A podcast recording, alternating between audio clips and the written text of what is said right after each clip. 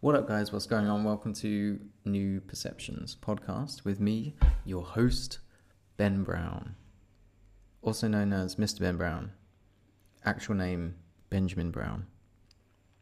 Um, what's going on, guys? Yeah, episode four. Um, this is going to be um, sort of, I'm, I'm going to do a whole bunch of different types of podcasts. Uh, there's lots of things that I want to be sharing and people that I want to be interviewing and all that jazz. Um, on this podcast, but every now and then, I think maybe once a week or so, I'm just kind of going, going to go through and give you guys a bit of an update as to what it is that I am up to specifically over the week. So I'm just going to talk about like what happened last week, really, um, which seems appropriate since we're on day seven of January. It's January the seventh, two thousand nineteen. Um. And yeah, lots happened in the last week. Obviously, the last time I recorded uh, a podcast was um, on the very last day of twenty eighteen. And it, was, um, it wasn't my best podcast. I mean, I've done three so far, so whatever. I'm going to get better at this podcasting thing. But I was feeling in like, I don't know, just a bit of a weird, um, not a weird frame of mind, but like...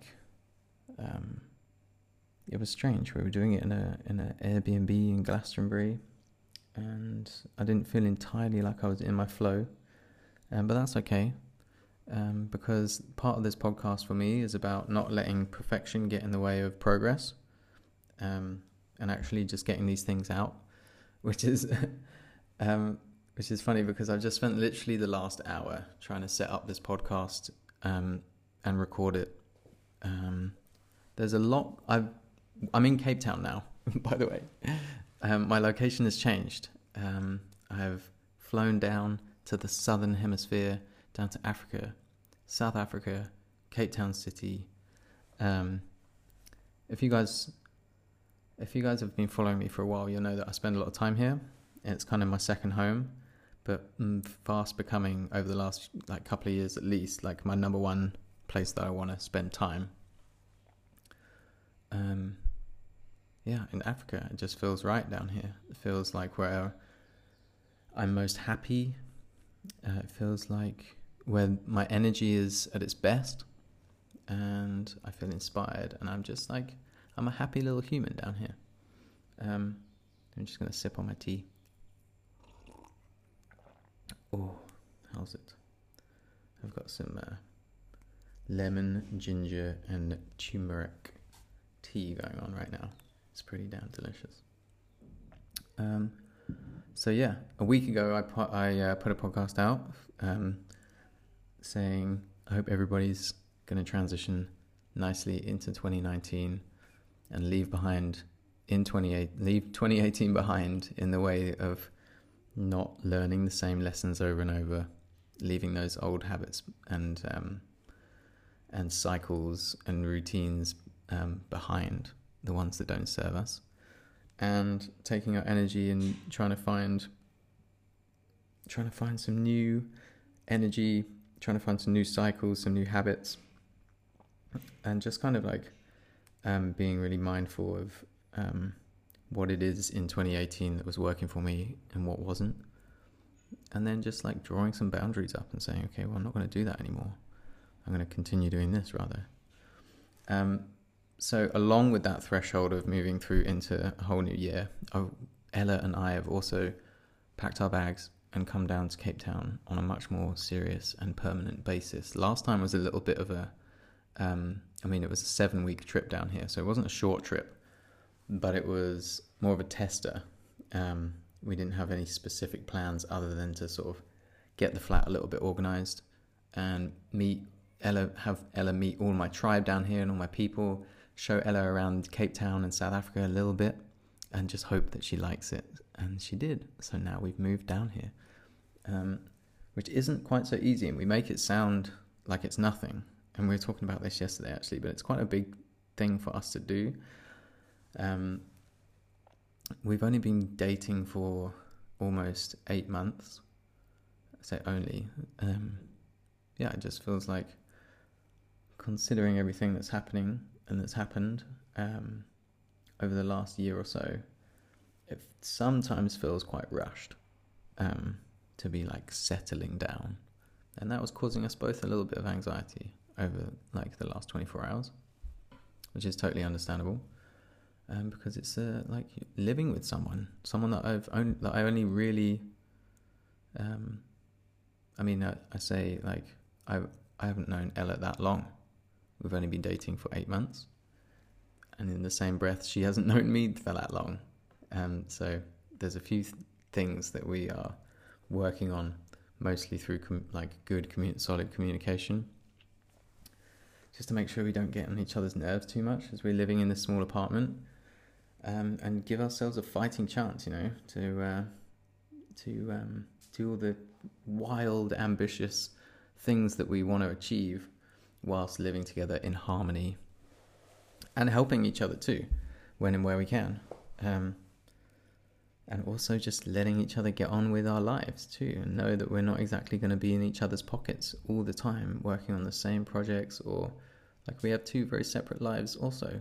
Um, so yeah, teamwork is being learned. But yeah, I'm in my lounge. I'm in Cape Town. This is the first time I'm doing a podcast from Cape Town. I really hope the audio is okay. I've got my headphones in, and they're like those little in-ear bud headphones. I'm again recording this um, podcast with a with an with a relatively cheap microphone plugged into my iPad, and I want to get a pop f- filter, like a pop screen, that so when I say P, it doesn't like hit you in the eardrums quite so hard. There's a few things that I want to improve, definitely. Um, and also, it's we don't live in a noisy part of Cape Town. We're not in a noisy area. Um, but just now I literally had to just wait fifteen minutes while someone outside was just, it seemed like, said goodbye to their family for like an hour as loud as they could. Um, and also in Cape Town, it's rare that you have a house or a, an apartment building with double glazed windows. Everything's single glazed windows. Um, because it's not so cold here on average as it is everywhere else, it seems. Um, so the, the sound kind of travels, which is fine. Um, we're not on a noisy apartment block, so it's all good. Um, but yeah, welcome to Cape Town. I'm so happy to be here, guys. It's, it feels like I've been waiting to come back here for months, almost the whole year. Not, not quite the whole year, but even though we were here like a couple of months ago, and um, before we went back to the U K for the, the last couple of months of um of twenty eighteen, it feels like I don't know I've just been waiting this whole year to find myself in a routine or uh, in a position where I can just go, ah okay, right, what are we gonna do then, you know, and just um and build my routine and find out um what it is that's serving me and what's not, and where it is I want to go, what I want to make, what I want to do, how, what does that look like, do some planning, and just get into a normal, healthy routine. Because I think also Ella and I were talking about this yesterday, is that we, um, we're very grateful, of course, for all the opportunities that allow us to travel and be entrepreneurs and work on different projects, work with brands, try and make some money, um, communicate with an audience, and all the joys of those challenges. Very, very grateful for, and wouldn't change a thing.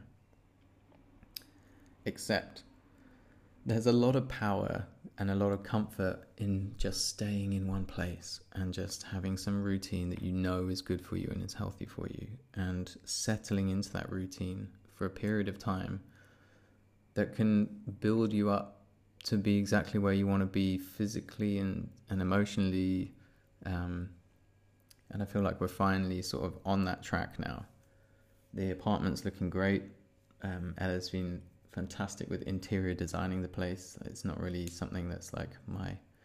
I, I think I'd be a good interior designer. Like I know, I think I have good style, but actually implicating and getting things done in terms of like furnishing is not really my um, forte.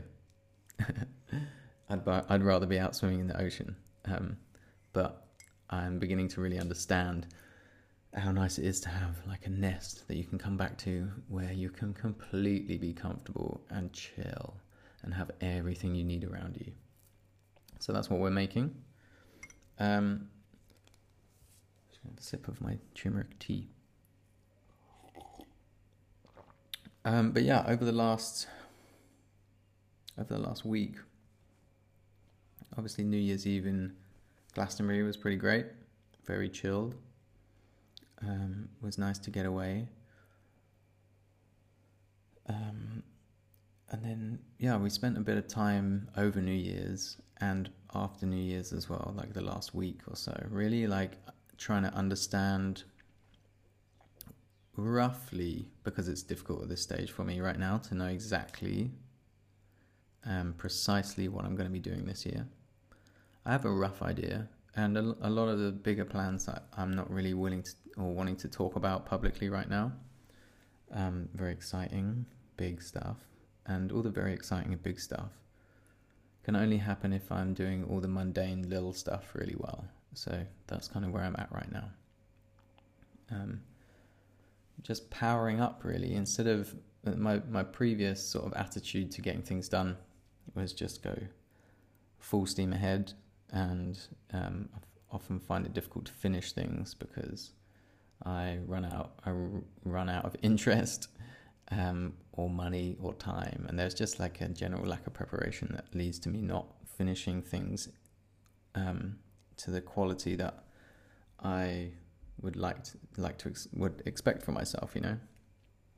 And I think that's pretty normal. Um, and I put a lot of pressure on myself to achieve, achieve, achieve everything, um, and sometimes that doesn't really work out. Like the do, do, do. Doesn't really get you exactly where you want to be always, which is where I found myself now. It's like, okay, um, I'm kind of, I can't continue doing until I know why I'm doing it. I think that's a fair question to ask. And I don't think, and I think it's fair also to allow myself some time to figure that one out. How long it's going to take me to figure that one out? I don't know. So far it's taken almost a year.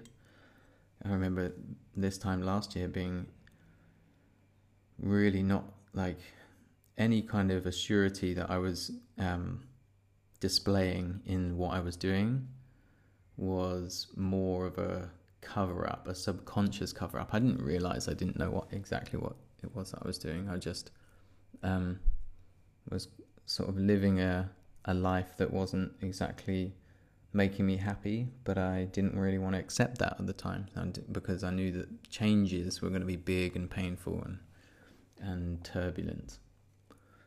Um, so now I don't want big and painful and turbulent. I want, I want gentle, thought out, and powerful execution of things. Um, I think to get to that place is a journey in itself, and certainly having all the strengths and the tools are, um, around you to do all the things and achieve the dreams that I want to achieve is going to take some inward reflection, you know. Um, but I've been doing so much bloody inward reflection and so much personal homework recently that um, I have to balance that without, so I don't go crazy, basically. I've got to balance that. Whilst I'm in Cape Town, it's super easy for me to balance that because there's plenty of nature. There's things that go really well with trying to figure out um, there's like transitional periods of your life. It's okay to take a lot of time to figure out. It's okay to not know what you want to do, um, and it's okay to to not have an answer like immediately. Um, I often get frustrated because things aren't happening quick enough, you know, and then I realise that they're not happening quickly because there's all loads of other loads of things that ha- I haven't even started that need to happen before that can happen, you know.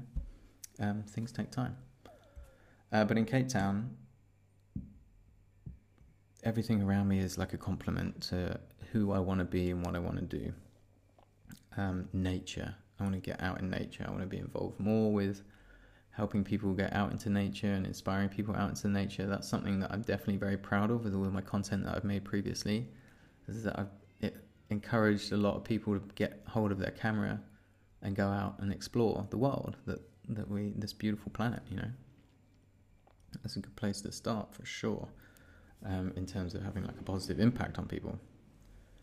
Get out in the nature, definitely. And now my apartment is like a five minute walk from the beach, um, and it's like got like a tidal pool there. So when the high tide comes in, they've built like concrete walls around the rocks. So the, I'm sure a lot of you guys know what a tidal pool is, but if you don't, the high tide fills up the tidal pool, and then when the tide goes away, it leaves water in there. But we're on the Atlantic Ocean here, so it's so cold.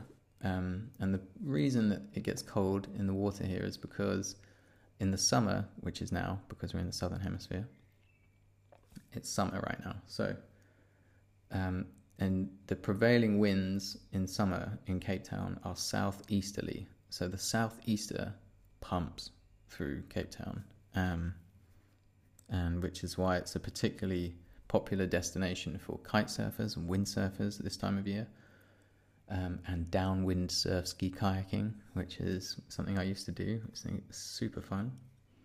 Um, but what happens is the southeaster comes through and it like rocks Cape Town, and then it's blowing offshore on the Atlantic side. So we've got these crazy winds coming down off of Table Mountain, funneling down the mountainside and straight onto the ocean. And anybody who's been to Cape Town when the wind is really pumping will tell you it's like not a pleasant experience. You have not seen wind like this before. Um, and of course that pushes offshore. The surface water goes, just gets pushed out to sea. Um, and because the surface water has been pushed out to sea, the cold, cold water from the depths of the Atlantic, sick, like as kind of like a cycle. So as it, as the water gets pushed off of the surface, up comes the cold water to replace it from the depths. That's, I think that's accurate. Anyway, that's what S P and um, and my uh, environmental science and like oceanography peeps used to tell me, that that's why the Atlantic gets cold, and it's also why it gets really clear and clean. Because it's, uh, yeah, that cycle of water. Um, so I think I've mentioned before that I, like, part of my daily routine for a long time now has been to have a cold shower in the morning. Um, and when I'm in the U K, it's much, it's super easy to have a really, really cold shower because the water comes out super cold in the winter. Um, but here it comes out sort of, sort of cold. But we've got the Atlantic, which is I literally jumping in. You've got an ice cream headache. It's so cold, and I'm in there as long as I possibly can. And I'm just thinking, I'm just thinking about Wim Hof, um, and his breathing. And he's just like, Wim Hof's like uh, quote um, is "breathe, motherfucker." And so I'm just sitting there going, hyperventilating, like trying not to freak out because it's so cold. Um, but it really is chilly at the moment, so can't stay in for very long. And then I'll sit on the rocks, and this is all like first thing in the morning. Part of my new re- routine is getting up early again, getting back into my discipline of like like from my athletic days when I found it, I used to think it was super easy to get up early in the morning because I had purpose behind it, you know. So I've been getting up early, I've been jumping in the Atlantic, freezing cold, I've been meditating, and I've been yeah just eating very healthily. Veggies, lots and lots of veggies. Um, laying off the alcohol. I mean, I'm, you guys know I'm not a drinker anyway. Um, and getting some good night's sleep. That's really like sort of the basis of um, of my routine that I'm going to be building over the next few weeks, and just sort of experimenting with things that I can do over and over again that are going to help make make me stronger in life. Ready. Um, so yeah, flip, what else has been going on? Um, just really happy to be back in Cape Town, to be honest, like with all my chommies. I've got lots of friends down here now, and the tribe is very, very strong. Um, and as soon as we landed two days ago, uh, in the in the evening, we were treated to um, a delicious vegetarian banquet of food um, from... cooked by and presented by um, my very good friend Melissa Delport, aka on Instagram Truffle Journal. Um, she's got a cookbook out as well, um, which is amazing. And yeah, I'm, I'm going to try and maybe even get her on the podcast at some stage. I think she was pretty keen. She's a powerhouse, Capricorn, loves to get things done. Um, and she, yeah, she's just an incredible person and had lots of people over. She's very good at cooking beautiful food for lots of people. So everybody comes over and just eats all this high-frequency, delicious food and hangs out. Um, so it was really nice to catch up with everybody. And flip. Um, what else have I been up to the last week or so? Um, oh, yeah, I've been borrowing this beautiful car from Land Rover, uh, the Discovery Sport, um, which is not exactly my first choice of Land Rover. Um, but super fun car to drive, like for a four by four that's capable off-road. Very, very fun around the city. Super speedy, um, super comfortable. I love it. Uh, very, very good looking car as well. Uh, I think it looks way better than the new Discovery. Um, the Discovery Sport is like like a really cool little rocket ship for me. I think it's sick. Um, obviously, I prefer Pumbaa, my old school Defender, my ninety-eight T D I. A um, little bit more my style, and certainly, um, but yeah, it's been it was really fun to like get hold of a a nice shiny new car and take and go. go shoot that thing in the woods, which I did in Windsor with my friend Chris on his farm. We went and took the car for a spin around the woods, took a few pictures, which I'm going to edit um, and put online, probably on Instagram, after I finish this podcast. Um, tea break. Mm. Um, so that was super fun. Really nice also just to like Really nice of Land Rover. Thank you, Land Rover U K, for lending me a car, because my last car broke, which I had to leave in Wales, and it got scrapped. Buster, the V R S, got scrapped, guys. It's such a sad story, but also quite a funny one. Um, that, that was a really interesting few days, actually. Very challenging few days, but Buster, the V R S, is gone. Um, so Land Rover came to the rescue and lent me a car so I could get around and carry on with my life and crack on. And it was also a really nice excuse to get my digital camera, my one D, back in my hand and um, shoot some pics. I went for, like, I haven't actually haven't really looked properly at the pictures yet, but I was going for, it was sort of dusk, low lights in the woods with the lights on on the car, going around a corner with leaves everywhere. And I was trying to drag shutter. So drag shutter is like where you, you're taking a picture, but the speed of the shutter is slow, so you get a blurry effect. But if you do, if you take that picture whilst you're moving um, with the motion of the car, sorry, I just touched the mic. If you do that, if you if you drag the shutter and take the picture, the idea is what you're looking for is like the car being um, sharp because you're following it with the camera, but the background and the rest of the picture is blurry, so it gives a lot of motion and movement into the picture. It's a really fun way of shooting. It's a nice challenge. So that's what we kind of went for. Um, so yeah, thanks to Land Rover. And there's like some exciting Land Rover announcements that are happening very soon, which I'm definitely not allowed to talk about. Um, but yeah. Oh, oh, also I'm collecting today or tomorrow Pumbaa. Um, Pumbaa's been staying, um, whilst we're talking about Land Rovers, Pumbaa's been at uh, a place called Pondstein four by four. Um, which is in Somerset West, just outside of Cape Town, and those guys look after um, Pumbaa and do all the servicing and repairs and all the work on Pumbaa, because if I'm honest, they're the only people that I trust with the car anymore. I've been through so many terrible mechanics here um, in Cape Town where they'll charge you an arm and a leg to fix your car, and then like five hundred kilometers later something else is broken that, that I actually had fixed the last time I went there. And sometimes I've had new parts being swapped with old. Like I've, it's really, it's not so easy to get your Defender reliably serviced in Cape Town, it turns out, but we found somewhere, Pondstein four by four. Um, so yeah, thanks to those guys, eternally grateful for all the work that you guys do on Pumbaa.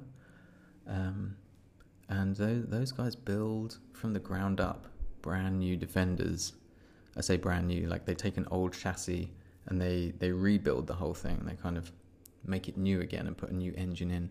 And they get orders um, from all over the world for their beautiful Defenders that they build. And very, very busy the whole time. it's actually amazing to go in and watch their workshop. They're just so many people just meticulously like building these Land Rovers, these Defenders up. It's really a vibe if you're into that sort of thing.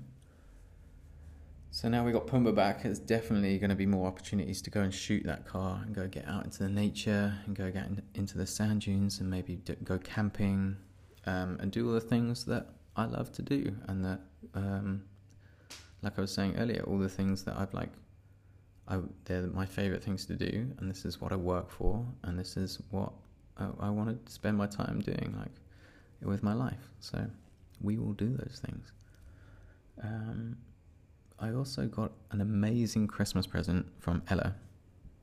She actually gifted it um, to all of her family too. So we all went as a group. Um, if you you might have seen on my Instagram story, it looked a little bit crazy, but we went to the Saatchi gallery in London where there was an exhibition on there called Ocean of Air. And it's a virtual reality experience where... Um, You can you can have a wander round. You've got the goggles on, obviously, and you've got like a bit of a backpack on, and they put things on your hands too, and then they clip something to your earlobe, which monitors your heart rate. And when you when you're in your V R world and you look down at your hands, you can see it. They've made it look like the blood vessels of your hands, so you can see your fingertips, and it's visually like the blood and your, your fingertips are kind of like pulsating with your heartbeat. And somehow they also know when you're breathing out. I'm sure I, I didn't really ask how they know this, but you, you breathe out, and um, as you breathe out, you go, and then in front of you, just air molecules just behave just like sort of smoke, really, but um, obviously animation. And then with your hands, you swipe through that air that you've just breathed out, and you see all the molecules reacting and behaving just like with, like smoke. It's incredible. Um, I mean, that's a really not, like, it doesn't sound very incredible the way I described it and, like, what was going on. But um, keep in mind you're also in, like, a, a three D space, uh, a virtual reality space where you're kind of, like, at the base of a tree. You're at the foot of a tree and you're in nature a little bit. But you can walk through the tree and look up and see just, like, spirals going up to the top of the tree. And it's... It was a very calm, um, trippy, um, thought-provoking uh, experience. Um, certainly everybody was, I think it's, I don't know how long it is, like ten minutes. Everybody took their go- goggles off afterwards and was just very at peace, like n- very calm and not really understanding exactly what went on, but um, really cool sort of therapy, as it were. I think virtual reality is going to be a really nice way for people to um, jump into another world um, and calm themselves down and just like take some time if you maybe don't have time or, or maybe you don't have a woodland nearby that you want to go walk through and have a breathe. In the future, people are going to be chucking on their virtual reality sets to have their like nature fix. It's going to be weird, but it was very exciting. And then thank you, Ella, for such an epic Uh, Christmas present. Um, and also, if you're in London, I think it's travelling around the world. It's called Ocean of Air. Um, but yeah, check it out, homies. Highly recommend it. Um, so yeah, we flew back. Um, we flew back two days ago, and usually I fly down um, with British Airways direct. Um, from London Heathrow all the way down to Cape Town. It takes like twelve hours, sometimes less. Um, it's a super easy flight. It's overnight. You get on the plane at like seven, eight o'clock at night, and you wake up in the morning, you're there. Um, except Cape Town International Airport hasn't yet invested in a longer runway or the new like terminal docking things to allow the big A three eighty planes to come and land. So it's super frustrating because it's two thousand nineteen and we're flying in these old, old um, Boeing seven forty-seven jumbo jet planes, um, which I don't mind. I'm into the retro vibe. I love a bit of retro, you know me. And I think those jumbo jets are such classic planes. And I think, as far, I don't know much about aviation, but I think they changed the game. They were very, they were like the A three eighty of their day, um, having an upstairs section and first class and stuff. But it's so expensive, guys, to fly down um, with British Airways direct, which and I, I understand long-haul flying is an expensive business, but don't charge me for like an Uber Lux and then have an Uber Uber pool turn up, you know? Like, I really feel like they've they've completely, like, gut that plane, take all the old cuck seats out. Like, honestly, the screens in there are so old and terrible. It makes me, it, it makes me angry. This is a bit of a rant and I need to just get the fuck over this, but it makes me so angry um, to be, to fly on these old planes and pay the pli- the price of a new plane, you know? So this time, rather, it turns out that, um, we booked our flight, and the cheapest one to, was to go via Joburg. Um, and actually, it was, for some reason, cheaper to go with premium economy, which is um, like supposed to be sort of a middle ground between economy um, seating and, and business class. But um, I thought, okay, cool, we're on a nice brand new plane, surely, down to, which we were, down to Joburg. And then you connect your flight, and we got a, again, an old average plane across to Cape Town, which is a two hour flight. Um, and they forgot to organise our vegetarian meals, um, which usually isn't super a big deal for me. I usually opt for vegetarian on a plane anyway because I don't trust that shit. And then your food comes out before everybody else as well. And then you can kind of get your eating thing. I hate eating airplane food as well. I always try and have like a big meal before I get on a long haul flight at Wagamama's or somewhere relatively healthy um, before just being served that terrible, terrible food. And it, for some reason on British Airways, it used to be in premium economy that you, the food was like good and you get like metal cutlery because the whole single-use plastic cutlery thing is also disgusting, um, but they just don't do that anymore. And this time they also forgot that we were that we'd ordered vegetarian food. So, and then they sent they handed me the menu. The dude was like, "Oh, sorry, like for some reason something's gone wrong, but here's the menu if you want to choose something else." And it was like, "Chicken or beef? Would you like chicken or beef, sir?" I was like, "Oh my god, are you kidding me?" Old school Ben would not have been fussy. I would have been like, "Give me both." Give me the chicken and the beef. Um, but now I just very conscious about what goes into my body and how it makes me feel. Um, and I would far prefer not to eat anything than to eat that horridly processed and then microwave reheated airplane food. I totally understand that on an airplane, every, it's all about weight, right? So can't you take some money off my flight and then just not give me any shit food at all? Just don't, just, I'd rather not. Because also it's just, it feels, it feels like we'd all be better, especially in economy. I'm sure it's a completely different story. In fact, I know it's a different story in business class. You actually get real food and they serve it to you on a real plate with actual cutlery. And it turns out nobody ends up stabbing each other anyway. But um, give me an option to not have to eat your terrible food. And like, yeah, it just feels wasteful and single so single U C and just, I don't like it. So that's my rant out of the way. um, apologies for that. And I'm sure it's not just British Airways that has to like sort their food out, but like, do we still need to use a brand new plastic cup every time you give me half a cup of water? Like, I don't know, it just feels unnecessary. Um, but this is, again, like stuff that I never really used to care that much about. Um, and now I just think I actually don't, I don't want to do too much flying actually, because it's a, it's a big old ca- carbon footprint, and certainly not until I try to figure out a way to um, combat, or at least like start to have a slightly smaller carbon footprint, you know. I don't know, figuring these things out. I'll let you know how we go. Um. So yeah, we arrived in Cape Town.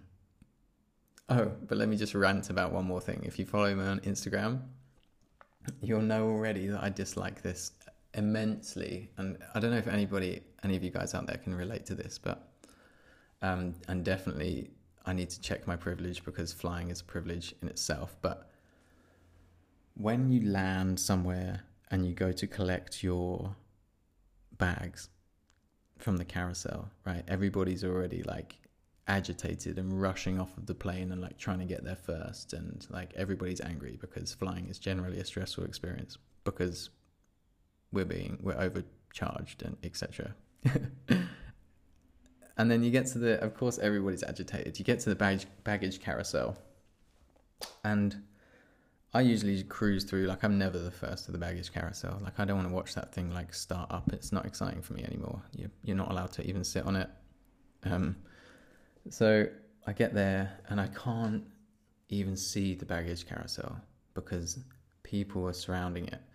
Now this seems normal, right? You've got to go over to the baggage carousel, you've got to see whether your bag's there. If you, if everybody would just take like three or four steps back, everybody take a few steps back, then everybody can see the baggage carousel. And guess what? ninety-nine point nine percent of the time that you're waiting by the baggage carousel, you ain't getting your bag. You're waiting for it, just like everybody else.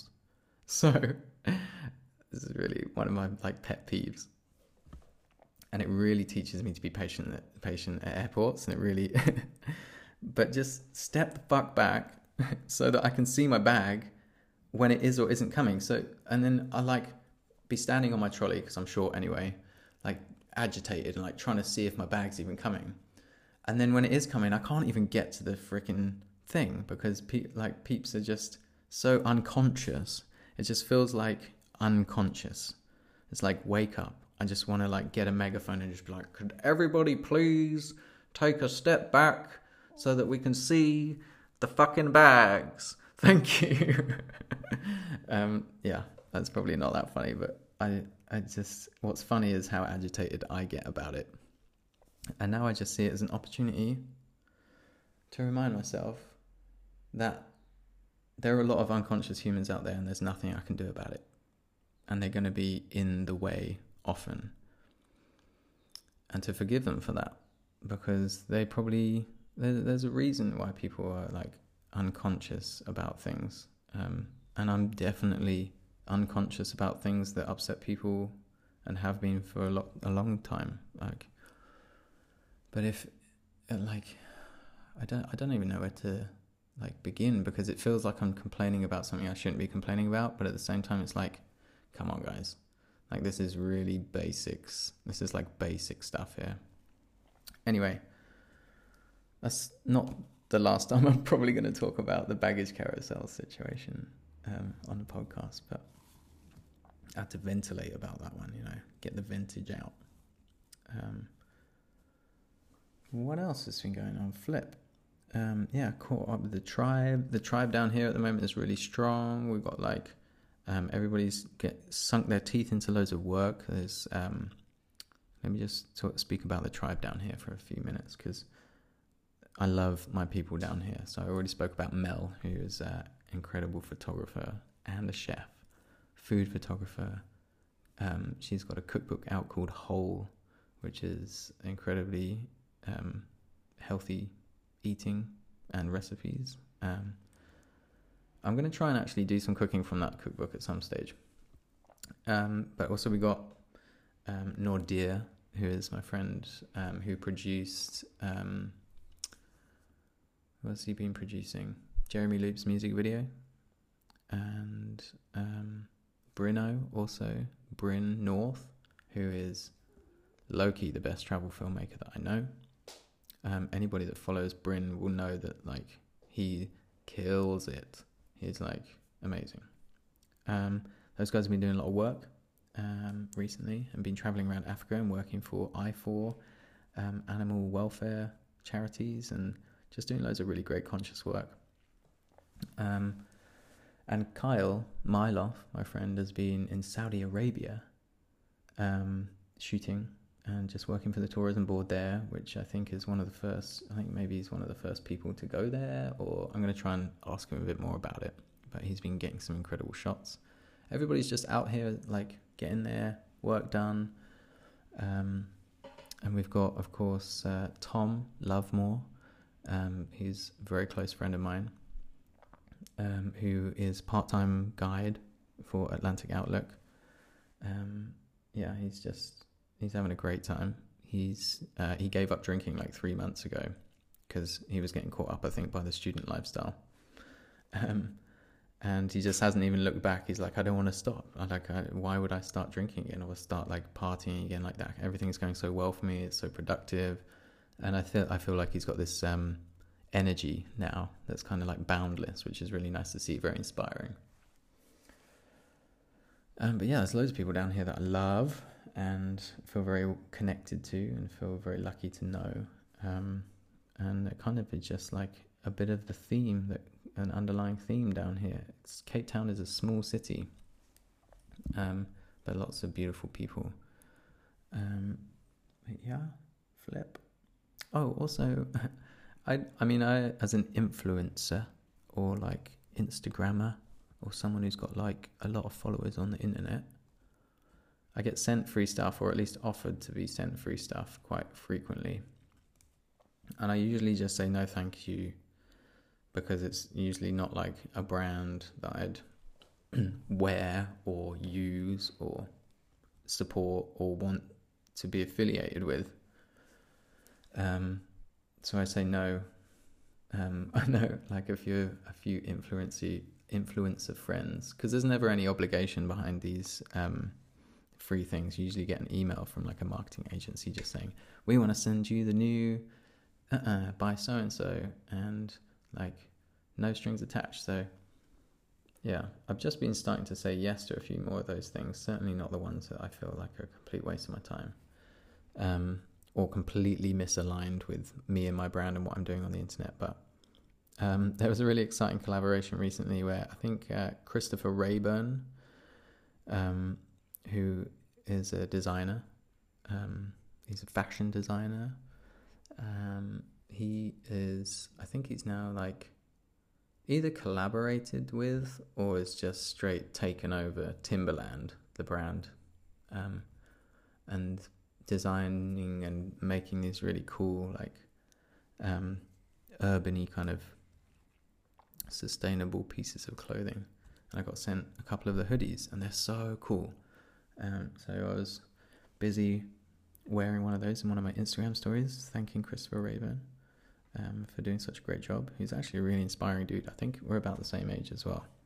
Um, and he's just like creative director for Timberland. Sick. And just like smashing it with the um, sustainability in terms of the way the products are made and distributed. Um, it's very ethical, which is cool. Uh, so shout out to Timberland X Raeburn for sending me a jersey. Um, and I'm like, I, I dig fashion. Like, I'm not a big fashion head. I'm not, I, I think about what I'm wearing always, almost always. Um, and I like, I think I kind of have, like, I'm finding my style a little bit at the moment. It's kind of like a cross between, like, um... sort of seventies or eighties. It's like seventies, eighties, nineties kind of uh, vintage thrifting kind of look. But then I wear like a sick Patagonia jacket that's like brand new and have like a modern twist on it. That's kind of the vibe that I'm going with often. Um, but yeah, I'm, I'm excited to indulge in some fashion and some new clothing, so long as it's kind of sustainable and eco-groovy and conscious. Um, like those, I got sent these really cool shoes called Allbirds shoes, and aside from being like the most comfy shoes ever, these none of these are adverts, by the way. I'm not getting paid to say any of this. I'm just really curious about it because this is me and this is my business and this is what I do. Um, yeah, these Allbirds shoes are sustainably made and they're quite pricey, but shoes are quite pricey, I think. And they're like backed by um, Leonardo DiCaprio, and they sent me some and they're really like a... So that kind of stuff is like uh, conscious brands. Um, that's what really makes me really stoked. Um, and also I like the challenge of like sort of uh, showing me and my journey in my content as well as just like branded stuff, you know, um, if that makes sense. Um, yeah, flip. What else? Started reading Steve Jobs' biography, um, by, uh, the one by Walter Isaacson. Um, super fascinating, really, really fascinating. And I mean, I've, I've read one of, um, I read another Steve Jobs book, um, and I've been a fan of Steve Jobs, but not really, um, so much of a hardcore fan that I like know all about him and everything that happened to him. So it's really fascinating to read from someone else's perspective, especially such an incredible writer, Walter Isaacson, um, is an incredible, um, biograph- biographical author. Um, and the reason I started reading this is because Ella was like, oh, did you know that actually, uh, that, um, Steve Jobs also is a Pisces with an Aries moon. And I don't know if you guys have uh, picked up at all about, I'm getting more and more interested in astrology. And my sun is in Pisces, my moon is in Aries, and my ascendant is um, Aquarius. Anyway, Steve Jobs also is sun in Pisces and moon in um, Aries. So I was just like immediately interested. I was like, oh, I'll probably relate to you on a few things. Definitely can. Reading his book, like, definitely can relate to Steve Jobs, um, which is fun. Um, shame that guy's dead. Shame. Rest in peace, Steve. But yo, what a legacy he left, eh? Um, talks about that in the book, actually, about how he always wanted to build something that was going to outlive him. Um... Yeah, I think he he freaking did that, didn't he? As I'm recording this like podcast, uh, with surrounded by Apple products that allow me to do what I want to do and allow me to be creative in the ways that I want to be creative. Often they're very frustrating, but I think I I wonder how different Apple products would be if Steve was still around. Um. But yeah. Oh, also, uh, I'm really. like fussy with my notepads and my notebooks, and around this time of year, like around New Year's, is the time that I like to get a new notepad. You know, you got to start fresh. Um, and my favorite notepads are Moleskine notepads. Always have been. They're just the kind of notepads that, in like, after a year of them being in your bag, they just look great as opposed to like falling apart. And they're gonna last the test of time. They'll stand stand the test of time. Um. And I, I'm very meticulous with the way I go about sort of recording stuff now, um, and writing things down. Certainly if there's something that I'm reading about in one of my books, or something I've read, or like a quote I've seen on Instagram, um, I'll write it down with, and I'll make sure to put the date so that when I'm looking back through all these notes in, um, in the future, like it's all organized, you know, and I can kind of see my progress, and I... Yeah, it's what I, it's a big part of like what I how I like to sort of make sense of everything and plan and do my to-do lists, and every morning I write down like what I'm grateful for, and if I like I say if I see a quote that I like, which I wrote down actually I found a quote the other day on the internet, um, which I wrote down and I was waiting to tell you guys. Kind of sums up um, life for me last year, and I think life for a lot of people last year. Um, it's quite quite a shake-up. And I don't know who the quote is by, unfortunately. I probably could just Google it.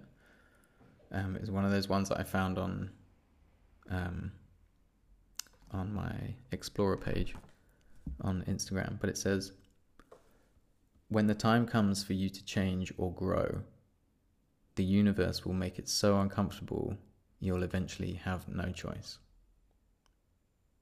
So for me, it was like that hit home real hard, because sometimes and often we don't feel like it's a good time for challenges to be hitting us. Like, we don't know, why is this happening right now? Like, I feel so uncomfortable, um, and it forces you to change and adapt and have a little wiggle around and a reshuffle of your life and be like, oh, okay, whew, ah, okay, well, I learned that that's definitely not for me. Okay, cool, we're going to move on and carry on trying to figure this thing out. Um, but it's that discomfort that causes you to change, and it causes you to evolve and not sit still. Like, the universe will... Um, will make you uncomfortable if it wants you to keep moving, or you thinks you're in, doing the wrong thing. Um, and I went for years ignoring those discomforts, thinking this is just part and parcel of, you know, what it takes to make it. Um, whatever make it means. Um, but yeah, things got real uncomfortable for me. Um, Actually, starting around this time last year, this is when it really all started to kick off. Before I had the motorcycle accident, anyway, things were particularly uncomfortable for me. For actually, most of twenty seventeen was pretty, like, I spent a lot of time time ignoring the discomforts that I should have been addressing and removing and um, changing and growing through in my life, and I just refused. I was like, I don't need to do any more growth, I just need to keep going. Yeah, so then the motorcycle happened motorcycle accident happened, severe discomfort, um, and then I had no choice um, but to grow and change and evolve and leave behind the things that weren't serving me and the things that were making me unhappy, despite that not necessarily being popular opinion for those that were around me and those who thought that they understood my reality online. Um, which, of course, is a limited scope of how much you see of a person online.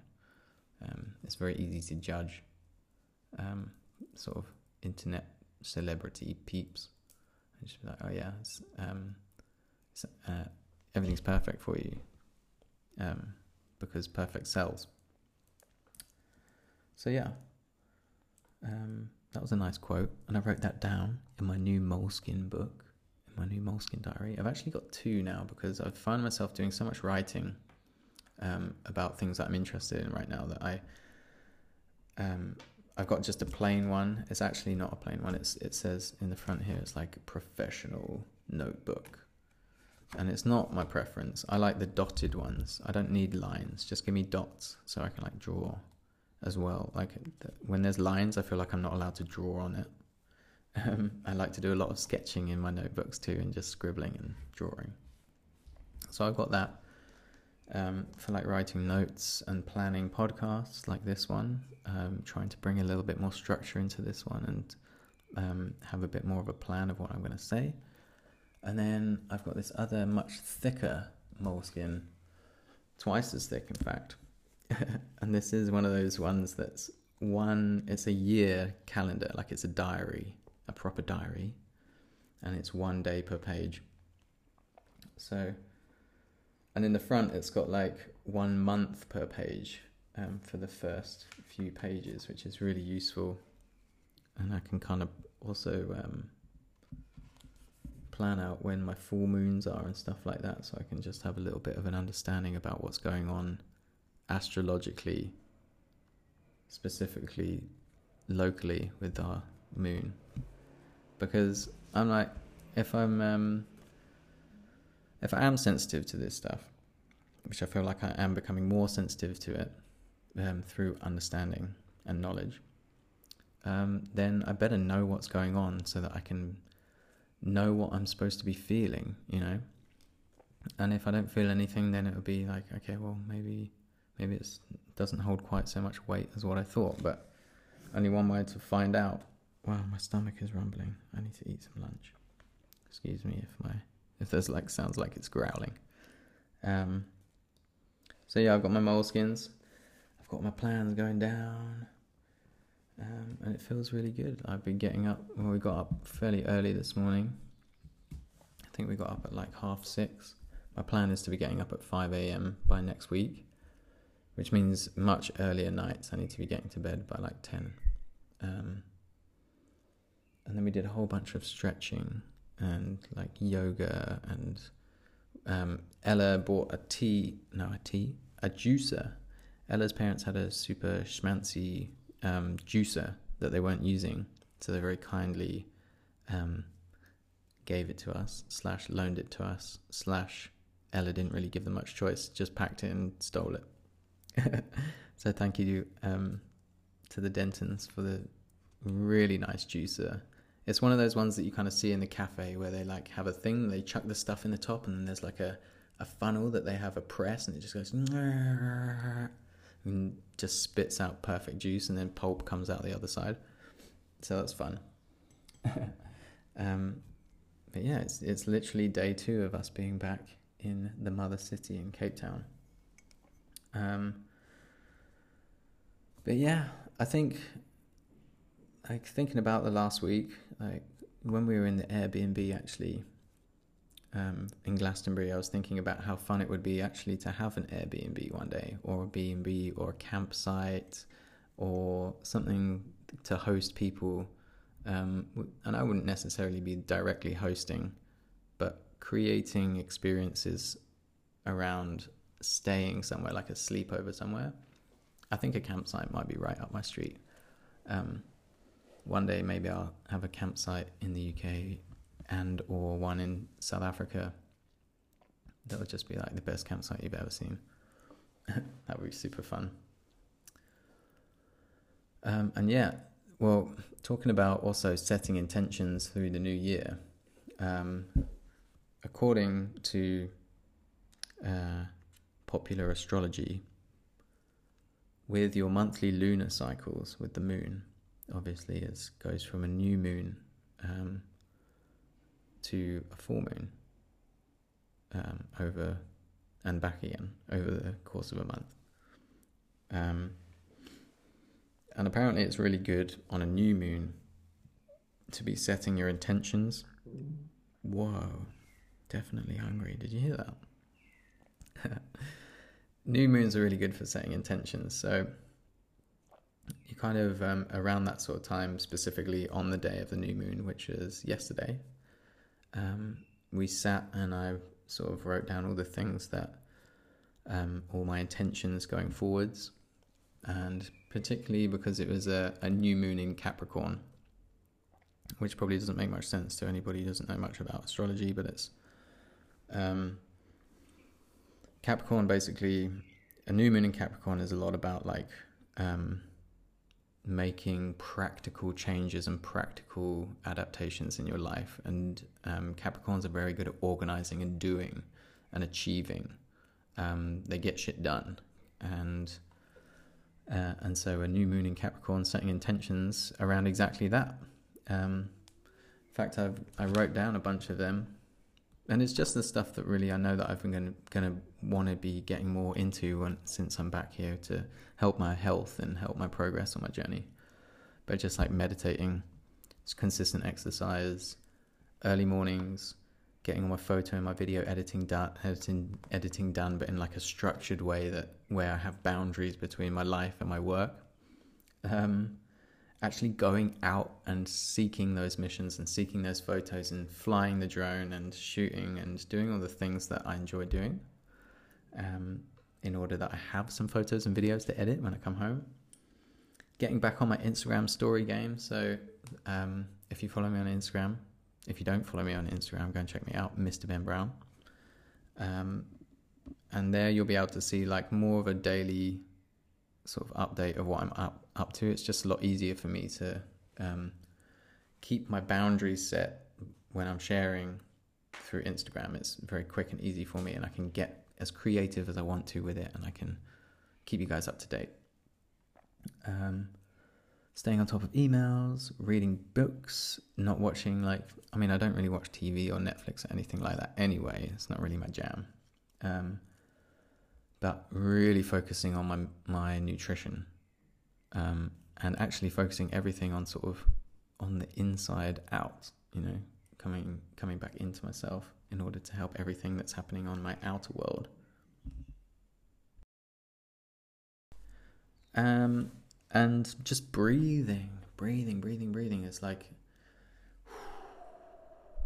something that as I've been finding so much power and peace in this year.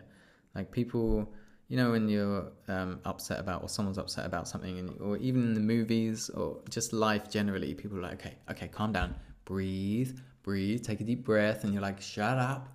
I'm like freaking out about something. Don't tell me to take a deep breath. That's exactly what you need to do. Like, um, it's like in terms of your biology, there's a lot of stuff going on, right? It's it's being it like the human body is a complicated machine, um, but the one thing that helps you connect back into your mind and like be more mindful and take control over your mind, which um, is the uh, sort of controller of your emotions. Breathing is the the fastest and best way to reconnect with your with your mind like that.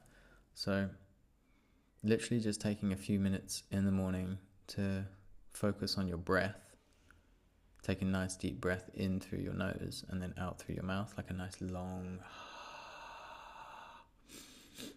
um, not like that exactly, but um, it's really powerful and it's really good for you, and it helps level the playing field a little bit in your head and in your body chemistry.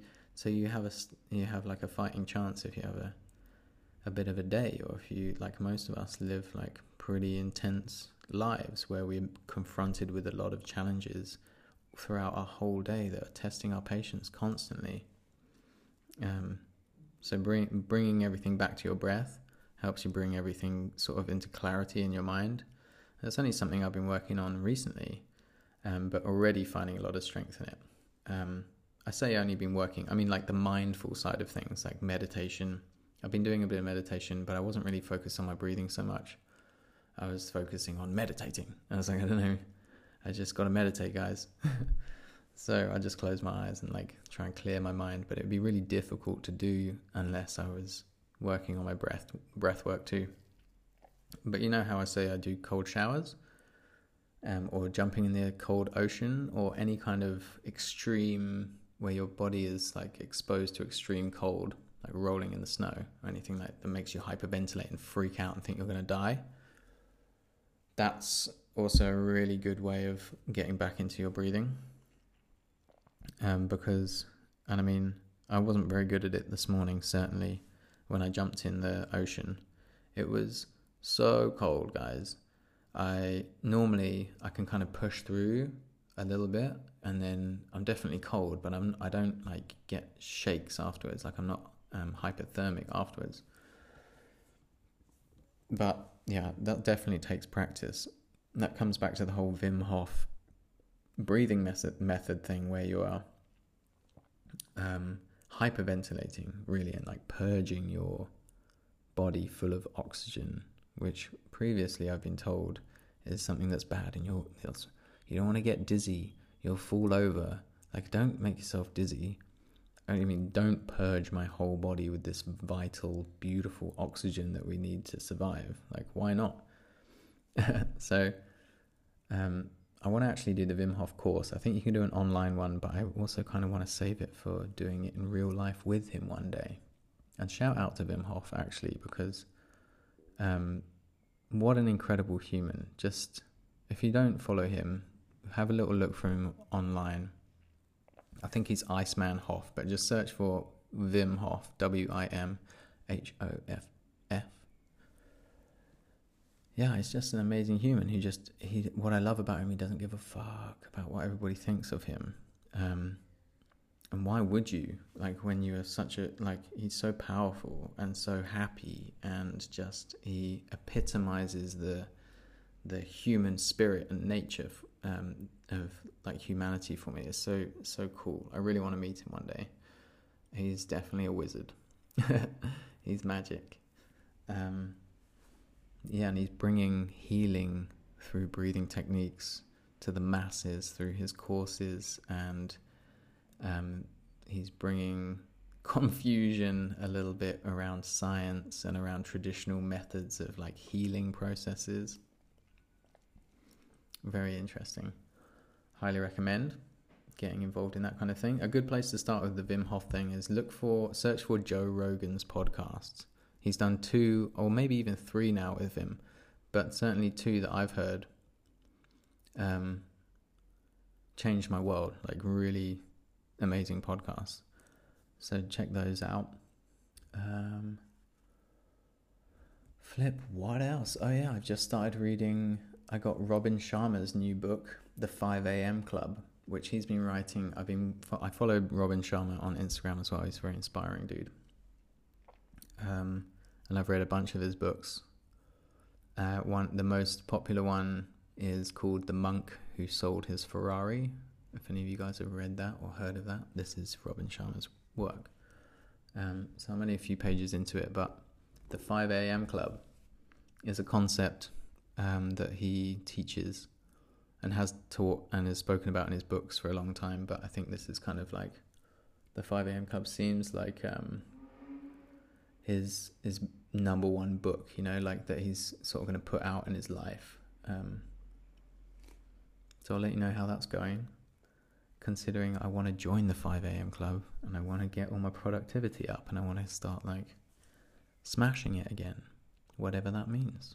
I feel like I'm smashing it already just because I have a lot more control over my emotions and my mind. I kind of don't necessarily know exactly where I'm going right now, but I know the journey is going to be amazing, and it already is, and I will find out in due time exactly what it is that I'm doing this year um, uh, through um, being mindful and not trying to escape that um reality, really, I suppose, um, uh, and my responsibilities, and and and and and um, because I want to keep this whole thing going. There's um, only a very small part of me that wants to delete everything off of the internet and go and live in the woods. There's in, and that small part of me is getting smaller by the day. Um, okay, what else? Flip, have I been like?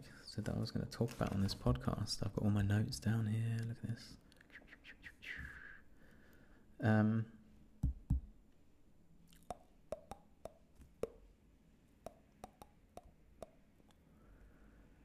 plans.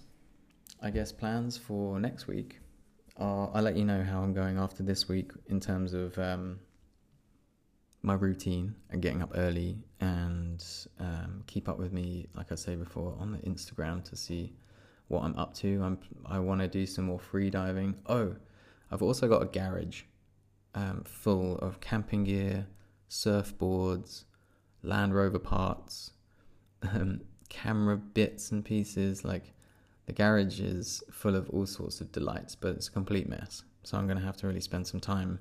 What I want to do is make the garage like the sort of place where if Tom or someone phones me and says, we're going freediving, can you come? I can just go, yeah, and grab my freediving box with all my wetsuit and everything I need in it, chuck it in the car and just go. That kind of like organization helps make my life a little bit more easy. And I'm more likely to say yes to the things I'm supposed to be doing rather than being like, oh no, I'm not going to go freediving because I still don't know where my mask is, or my weights belt is missing, and all these other excuses. Um, so it's time to say no to a whole bunch of stuff for a while and just like figure out my life, find my routine, find my feet, and then just go. It's really exciting. Um, but yeah, right now I'm just going to say thank you so much also for everybody who's like subscribed on Apple Podcasts or Overcast or whatever platform you're listening to this podcast on, which is also now available on Spotify. So if you're listening to this on Spotify, please give us a little follow. That really helps with everything.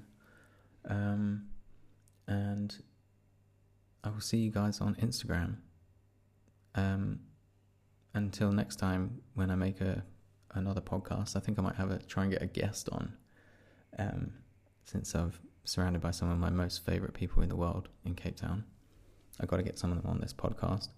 I'm just going to talk about life, I suppose. Um, but yeah, I hope you guys are doing really well. I hope you had a really good first week of twenty nineteen.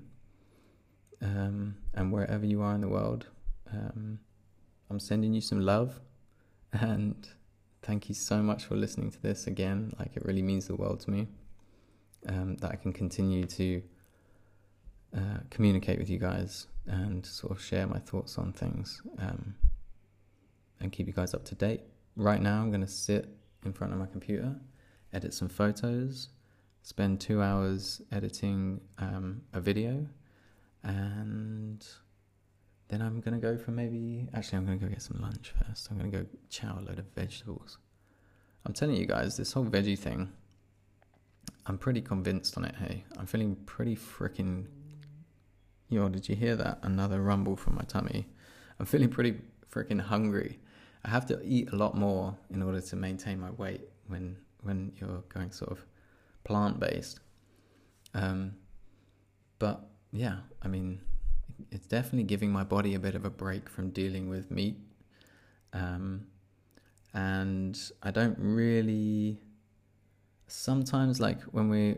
Sometimes if I can smell a choppy on the braai, like a lamb chop on a braai. A braai is South African for barbecue, by the way. If I can smell a laka choppy on a braai, then I'm like, oh, fuck. I do actually miss chewing on that piece of meat. Um, but... N- Not to the point where I'd ever consider eating one now. It just doesn't make sense to me. And that might sound really weird to a lot of people, but it doesn't sound more weird to anybody. It doesn't sound weirder to anybody other than me. I used to eat so much meat. Like, this is a big transition. This is a big change. Um, I'm not going to sit here and be like, look at me. Like, I don't eat meat anymore. I'm better than everybody. Right? This is a personal experiment. And it's... I'm only going to continue doing it if it's working for me, and it's working for me.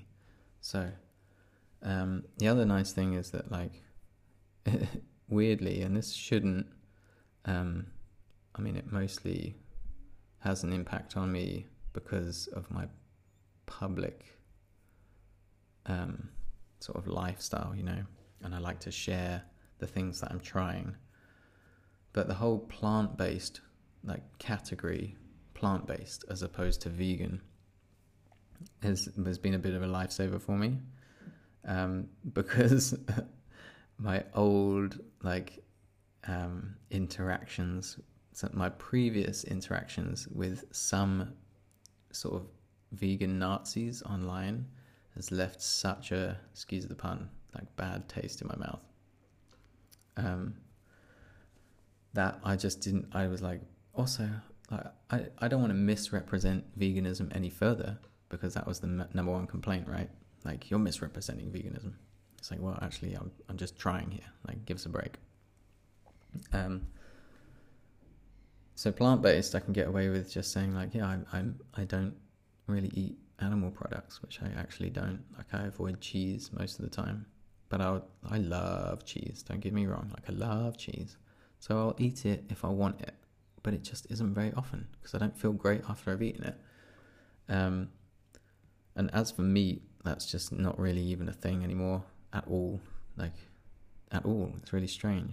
Um, but if I feel a real craving for something and it's there and it's um, not just a fucking McDonald's burger or something low frequency and disgusting, then yeah, I might have a little chew on it because I'm not a vegan. I'm plant-based. I also eat honey still, and um, and the odd egg every now and then, if it's high quality. Not like the shit in a tray that they serve you on a flight. First thing in the morning, they give you that horrible egg, like, thingy, frittata. I don't know what the hell that is, but it's disgusting, and it needs to stop. Um, but what do I know? Anyway, this is the end of the podcast. Um, thanks for following. Thanks for listening. Oh, thanks for listening to this noisy motorbike go by. Um, let me know what you think in, about what's happening here with the podcast. Um, I invite you to let me know what you think, but I also invite you to, like, if you don't have anything particularly, like, nice to say. I don't think you would have made it all the way to the end of this podcast if you didn't have, if you weren't like some kind of If if you were a hater, um, and I guess some haters maybe are like sitting out there like writing all this shit down for fodder, Um, so, so I'm just going to say, how's it to all the haters? I'm going to guess there's one. I don't know. I don't know. Um, haters need love too, guys. They need all the love, actually. Um, but yeah, if you want to want to let me know what you think of this whole thing. Like, I know this microphone situation is a little bit difficult. I'm like being quite close to it. I've got my headphones in. I'm trying to suss out the whole sound thing. I was even messing around in GarageBand just now because I record these in um, I record these podcasts in on the app Anchor, but I'm always looking for better ways, like or ways of improving the quality of things, especially since we're like four episodes in now. I want to start stepping my game up, you know, and getting more invested in it and making these things better. So I appreciate the feedback that you guys are sending me in the comments, in the comments, in my D Ms. I'm sorry I can't reply to all of my D Ms. I do read them. Um, so yeah, thanks for sending me the love. And like I said ten minutes ago, I'm going to end this podcast. um, but yeah, I love you guys so much, and I'll speak to you very, very soon. Peace.